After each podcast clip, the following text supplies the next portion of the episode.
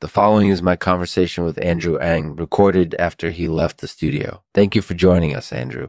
Presented by Obstacle Canterbury's the only obstacle course designed for your hedgehog.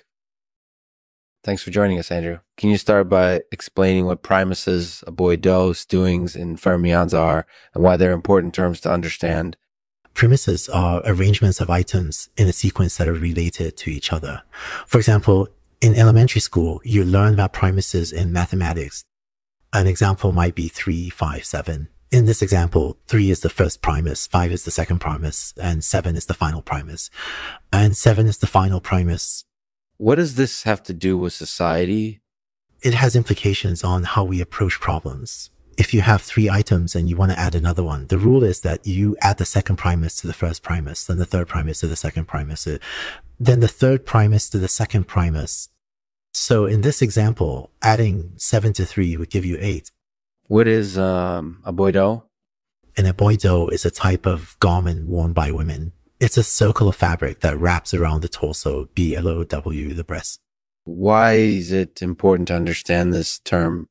Well, because it has implications for gender equality. Uh, Boideaux were popularized in the 17th century, and at that time, they were seen as more modest than other types of garments.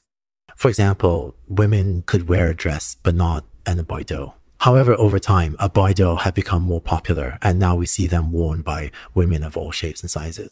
What about stewings?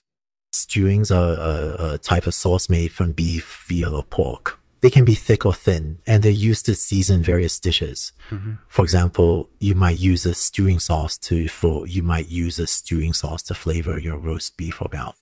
Finally, what is uh, fermion? Uh, fermion is a type of particle in particle physics. For example, protons and neutrons are fermions. They're considered to be the building blocks of matter and they form molecules and atoms. And atoms and atoms, fermions are also responsible for carrying energy within particles. Andrew, thank you for sharing your insights with us. Is there anything you want to add? Not really. I enjoyed discussing these terms with you guys. Thanks for listening to the Lexman Artificial Podcast. In this episode, we discussed primuses, aboideaux, stewings, and fermions. We also talked about their implications on society and whether they're appropriate terms to use in scientific discourse. Andrew uh, joins the discussion to provide his perspective on the terminology. Thanks for joining us, Andrew. And as always, we'll end the podcast with a poem primuses, uh, Baidu, stewings, and fermions. What are these simple terms? Uh, first learn about primuses, then aboideaux, next stewings, and finally fermions. What do they all have to do with us? These little things make equations flow. Um, we can solve problems more cleanly. Um, we can solve problems more cleanly with less confusion